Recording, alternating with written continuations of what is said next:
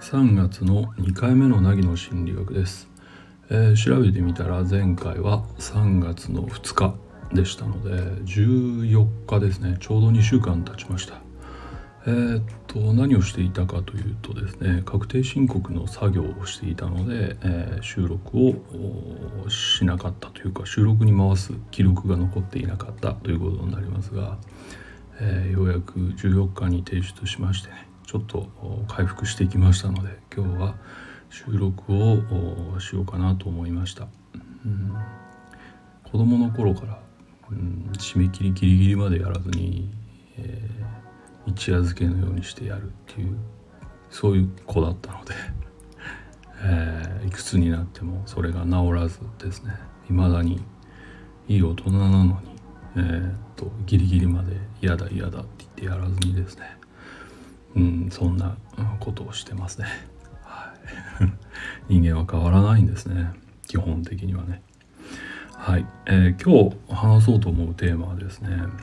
温かい記憶をいくつ持てるだろうという話です。皆さんは思い出すとですね、心が温かくなるような記憶というのはありますか？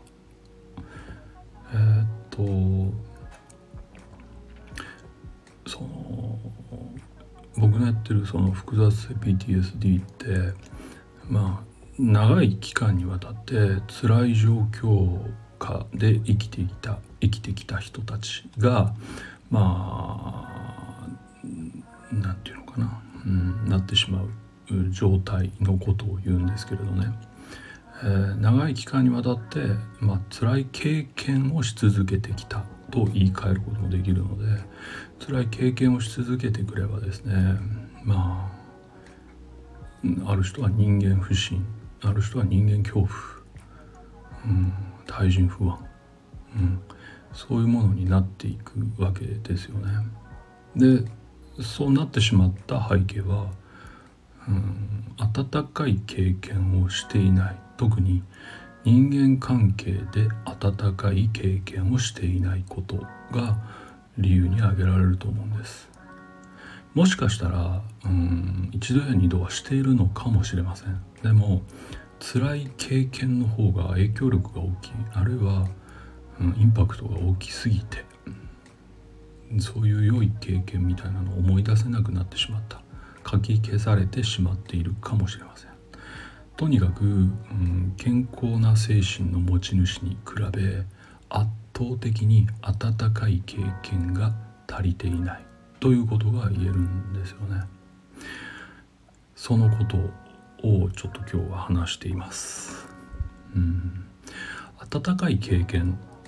ていうのはいわゆる記憶として、保持されるようになるわけですけれども、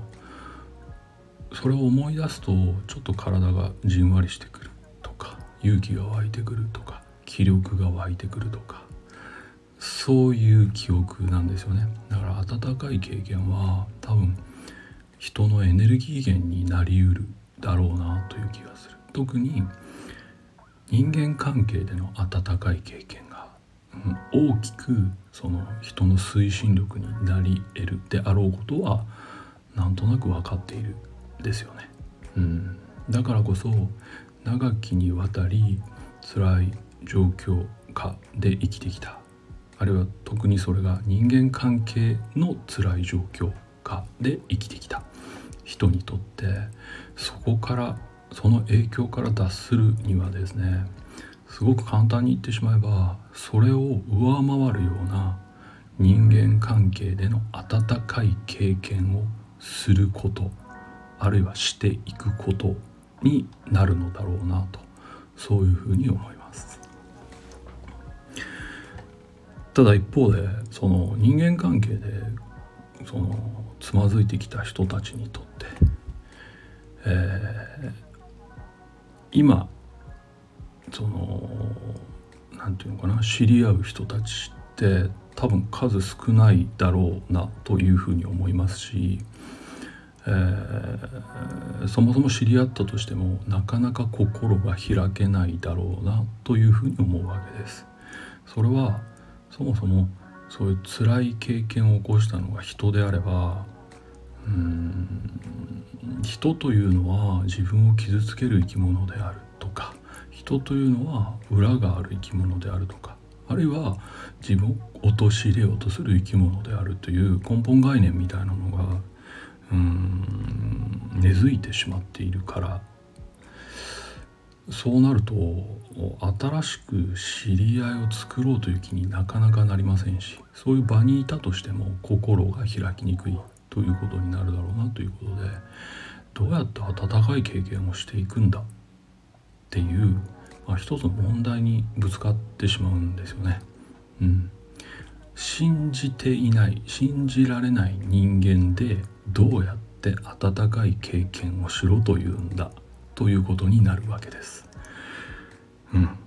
くその指摘の通りだなと思います。ただ、経験的な話を言わせてもらえればですね、仕事上の経験的な話をなんていうのかな、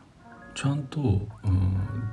幼少期、子供の頃にできていなかった自己理解をし直して、自分という人間を深く理解し、そしてそれを丁寧に説明できるようになるという、その準備をした人は必ずとは言いませんが、確率としては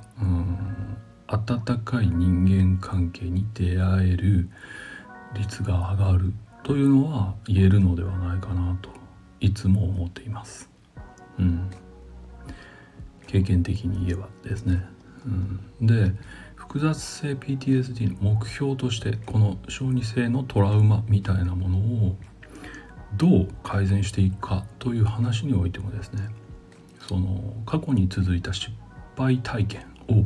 上回るだけの成功体験をすることっていうのは、シンプルに目標設定としてはあるわけなんですよね。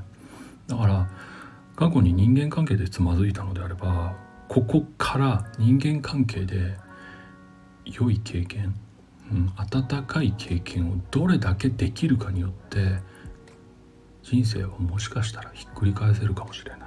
という可能性を持っているという話なんですよ。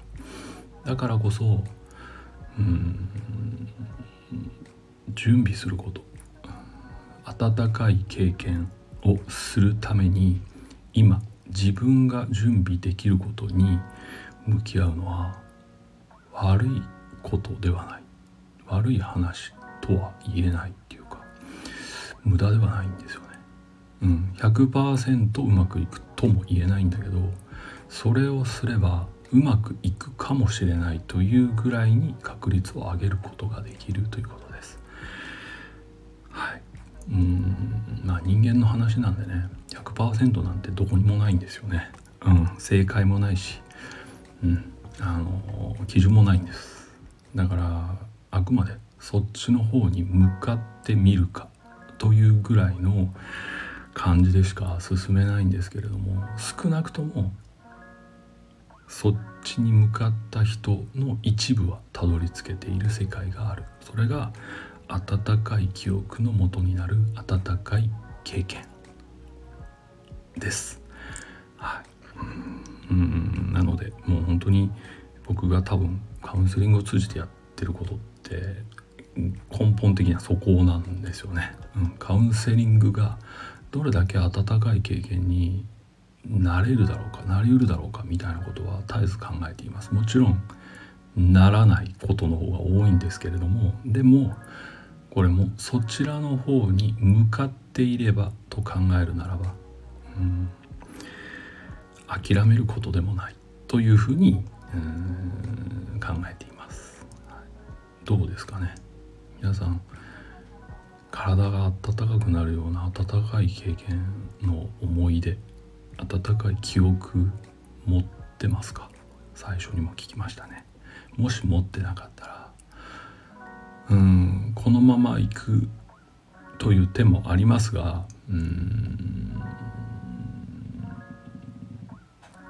もしかしたら選択肢の一つに、温かい記憶を持つために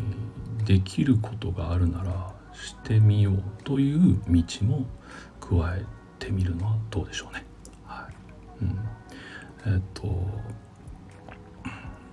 本当にぼんやりした方向性の話になっちゃうかもしれないけど、それは確実に人を支えてくれるものになりうるので、生きる上で何よりも価値があるんじゃないかなと、そんな風に僕は思います。はい、ということで、今日は温かい記憶をいくつ持てるだろうというお話をさせていただきました。ここまでお付き合いいただいてありがとうございます。また会う日までお元気でお過ごしください。では。